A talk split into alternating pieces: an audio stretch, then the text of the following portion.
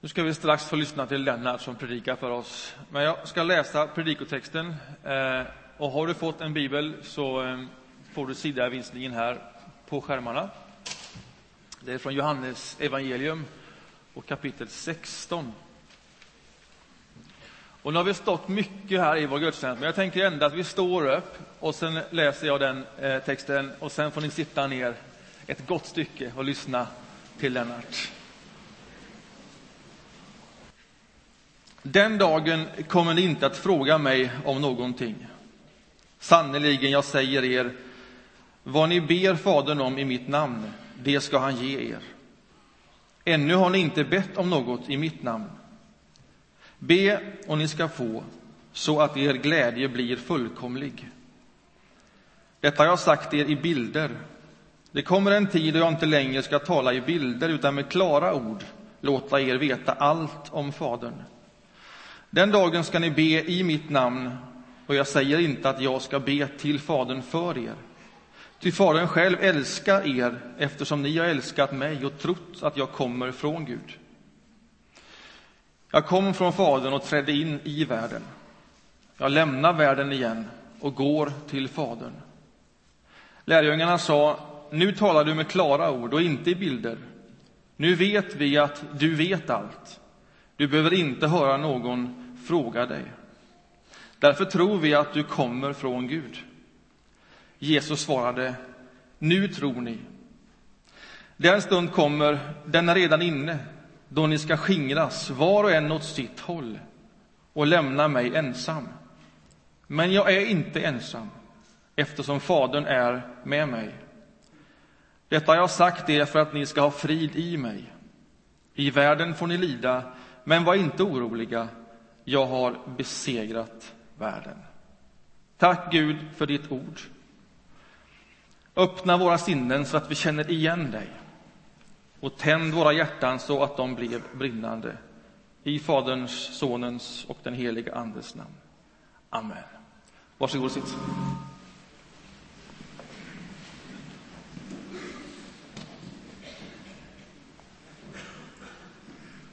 Om eh, det är någon som tycker sig se att jag är blåslagen i ansiktet eh, så är det ingenting mot vad jag var för en vecka sedan. Eh, jag gick och ramlade på Avenyn, av alla platser på jorden. Och jag ringde min son och ville beklaga mig och få lite stöd. Han är läkare. Och så sa jag att det var ju skönt att det inte har hänt något i huvudet. Tror du, ja, sa han. Ja, men det måste väl, bli, måste väl till ett belägg till, sa, opponerade jag mig. Och då svarade han, det kommer. Idag är det söndagen före pingst. Och för alla fågelskådare och naturälskare och kanske för de flesta av oss i själva verket så är den här tiden en av de mest härliga tider vi får uppleva. Då naturen exploderar i liv och vitalitet. Jag åt frukost hos en av mina goda vänner i torsdags morse hos en fågelskådare av rang. Och när vi tog avsked på Farstubron så sa han med glädje rösten Hör! svarthättan! den kom i morse. Den var inte här igår. Den här tiden handlar om eh, väntan på fåglars och växtlighets förnyade ankomst. Men i Andens värld handlar det om eh, väntan på Anden. Men i min predikan idag så skulle jag vilja korrigera tempusformen. Alltså temat för söndagens texter är Hjälparen kommer. Men jag skulle vilja sätta temat, eller mitt budskap är Hjälparen har kommit. Texten som Joakim har läst och som vi stannar inför innehåller egentligen två viktiga motiv. Jesu upphöjelse till Fadern och Jesu återkomst till lärjungarna genom den heliga Anden. Inför sin förestående död så höll, höll Jesus enligt Johannes evangeliet ett långt avskedstal till sina lärjungar. Och talet domineras just av de här två motiv, motiven. Eh, upphöjelsen till Fadern och Hjälparen, den helige Andens ankomst. Nu kan man undra vad en sån här text, och den som vi särskilt läste, eh, där Jesusorden handlar om Jesu förestående död och hans uppmuntran av sin lärjungagrupp, hur den har något med oss att göra. Det finns en viktig koppling i den här texten. Jesus utlovade inte bara Anden, utan han förutsade också lärjungarnas lidande i världen. I världen får ni lida, men var inte oroliga. Jag har besegrat världen. Johannes han skrev sitt evangelium inte bara för att man skulle minnas Jesus, komma ihåg den historiske Jesus, utan han omadresserade sitt evangelium till sina egna läsare.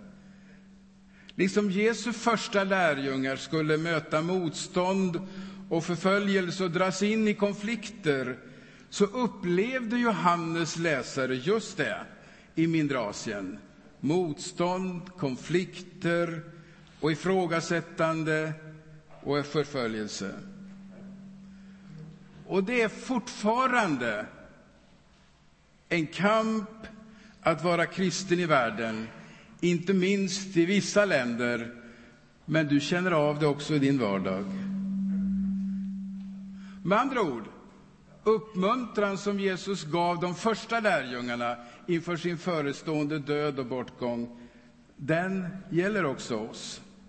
Och de här två motiven har med oss att göra. Det första motivet, Jesu upphöjelse. Johannesevangeliet innehåller märkligt nog ingen himmelsfärd. Ja, det gör inte Markusevangeliet heller och inte Matteusevangeliet. Det är bara Lukas som berättar om det. Däremot så säger Johannes så här, jag går till Fadern. Han skulle lämna lärjungarna och gå bort. Men det var inte bara att han skulle dö. Att han skulle gå till Fadern menade att han i döden skulle komma till Gud och bli upphöjd till delaktighet i Guds herravälde. Jesus skulle bli förhärligad som Johannes om och om igen låter Jesus säga.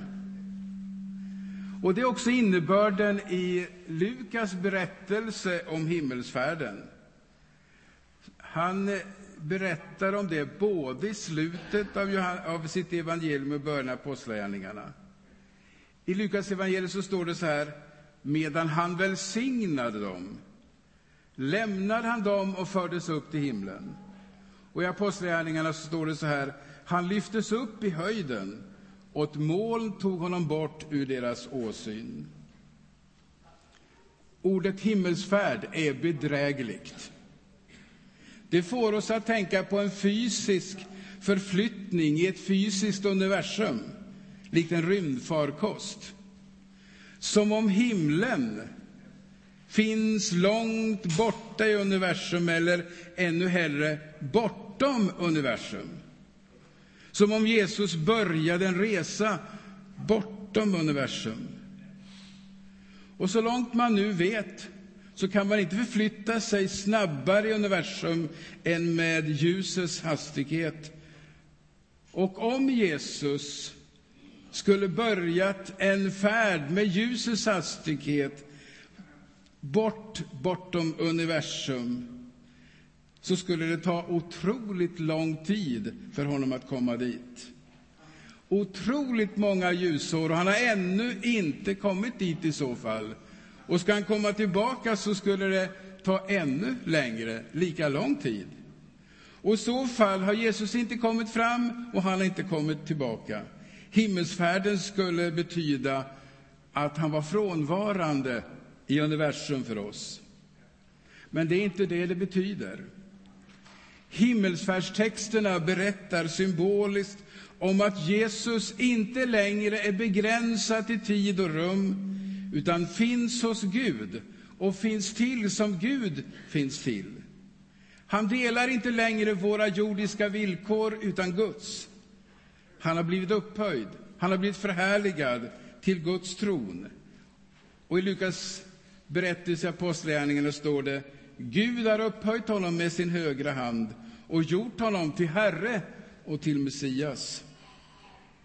Teologiskt sett så betyder himmelsfärden, eller färden till Fadern, som Johannes uttrycker det, en tolkning av, Johannes, av uppståndelsen. Jesus har inte bara fått tillbaka livet. Han har inte ens endast gått över i ny existensform. Han har blivit satt att dela Guds status och makt. Han är upphöjd till medregent med Gud. Universums Herre har delat sitt välde med Jesus. Och i avskedstalet så säger han just så här. Fader, stunden har nu kommit. Förhärliga din son, så att sonen kan förhärliga dig. Du har gett honom makt över alla människor för att han ska ge evigt liv åt alla dem som du har gett honom.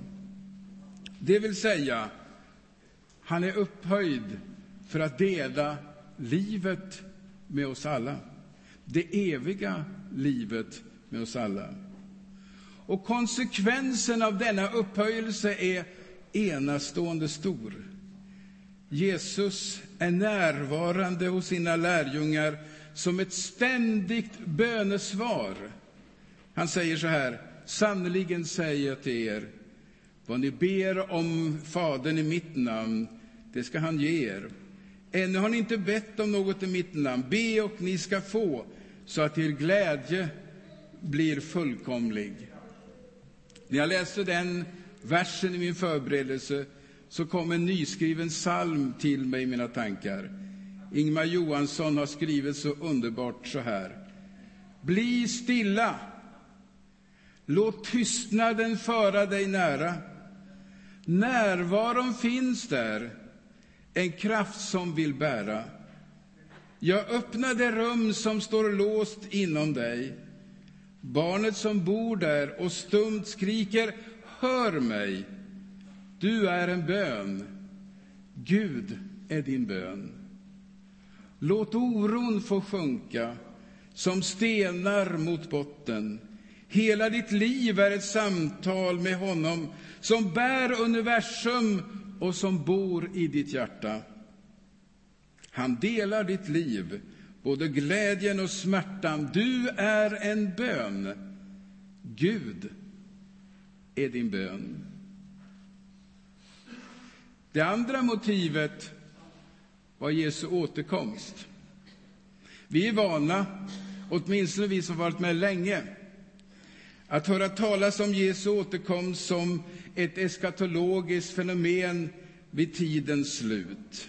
En gång, när tiden tar slut, ska Jesus komma igen. Men en sån föreställning saknas nästan, nästan helt och hållet i Johannes evangeliet. Däremot så talar Johannes Jesus om att han ska komma tillbaka på ett annat sätt, nämligen genom den heliga Anden. Jag ska inte lämna er ensamma. Jag ska komma till er. Och här syftar han på sanningens ande, hjälparen, den heliga anden som Fadern ska sända i Jesu namn.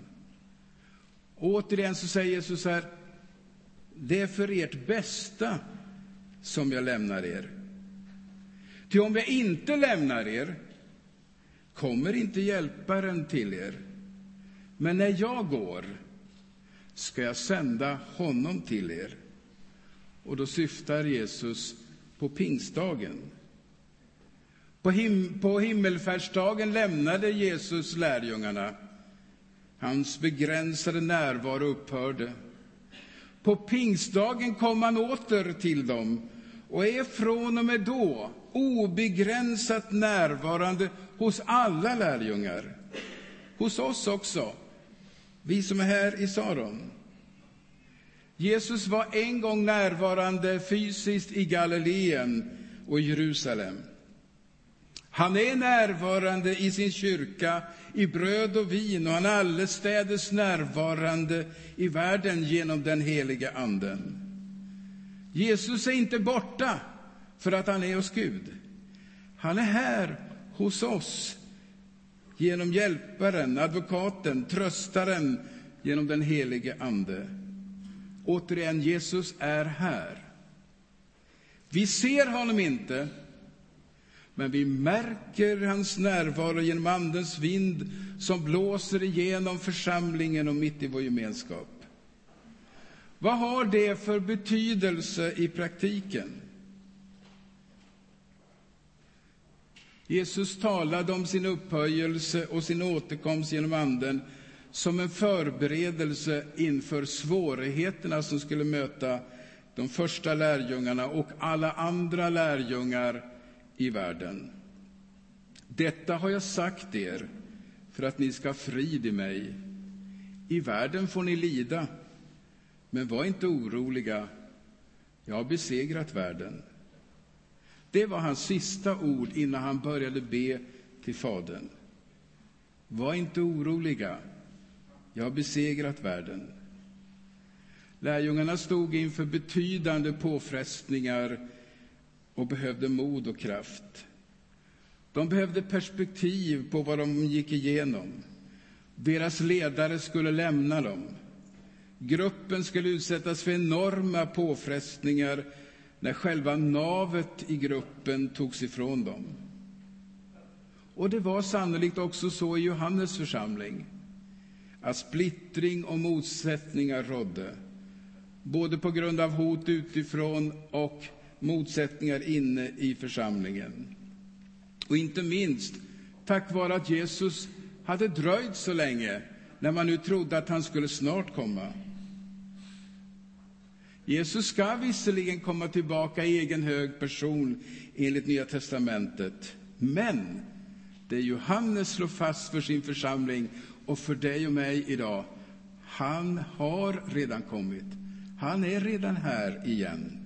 Vi är inte utelämnade, vi är inte ensamma. Den upphöjde som besegrat världen, det betyder ondskans makter, är redan här genom den helige Ande. Kära församling, vänner och åhörare. Det är faktiskt inte bara Svarthättan och Toppsvipan och Gransångaren och alla andra flyttfåglar som kommer tillbaka till oss. Herren Jesus har kommit. Han är här genom sin Ande för att styrka oss i vår vardagliga kamp och våra uppgifter som församling. För en ung student så kan det tyckas som om livet leker och alla dörrar, dörrar står på vid gavel. Men jag lovar dig, det kommer tider av kamp och motgång. Om inte annat så kommer tiderna då det är svårt att förena karriär, bilda familj, hålla fast vid sina värderingar, följa Jesus och vara trogen i uppgifterna i församlingen. Livets kaos drabbar nästan alla unga människor nu för tiden. Men även i detta fall är du inte ensam. Jesus är hos dig och möter dig. Jesus överger inte sina lärjungar, allra helst inte i svåra tider. Ja, svåra tider. Jag törs säga, mycket talar för att världen, åtminstone västvärlden, väntar svåra tider. Det verkar när vi kommer hit till Göteborg och vi får intryck av församlingen igen, det verkar som församlingen verkar just nu under mycket goda förhållanden och har framgång och upplever stor glädje. Jag vill inte säga att det kommer att förändras snart. Men om så skulle ske, om svårigheter skulle inträffa, glöm inte, Jesus är här. Han överger inte sin församling. Han överger inte sin grupp. Han är osynligt här mitt ibland oss med sin andes kraft. Just nu så verkar församlingens stora uppgift vara att rusta nya generationer inför kampen i vardagen och samhället mot orättfärdigheter och ohälsa, för fred och barmhärtighet, för efterföljelse och lydnad. Och för det uppdragets skull som församlingen har ska vi veta att Jesus Kristus är här. Han är inte bara ett historiskt minne. Den här dagen minns vi inte bara att han har kommit. Vi minns inte väntan på att han skulle komma genom den helige Ande. Han är en aktuell verklighet genom den helige Ande just här och nu. Hjälparen har kommit. Jesus är här och Gud verkar mitt ibland oss. Den sista versen som Ingmar Johansson skrev lyder så här. Bli stilla. Låt tystnaden föra dig nära. Närvaron finns där, en kraft som vill bära. Jag vågar den tillit som bor djupt inom dig. Lyssna till rösten som kallar, följ mig. Du är en bön. Gud är din bön. Låt oss bedja.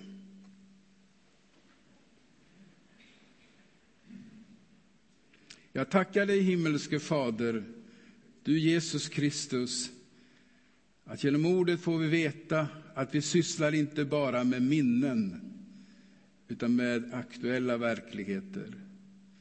Du var inte bara, du är. Du fanns inte bara till en tid för länge sedan och lämnade din grupp. Du är fortfarande mitt i församlingen genom den heliga Ande och du verkar som den upphöjde som fått makt över makterna. Du är vår frälsare och du är vårt hopp. Och vi prisar dig för att vi inte behöver vända oss bara bort mot en osäker framtid, utan mitt i detta nu erfara din närvaro, din kraft. Amen.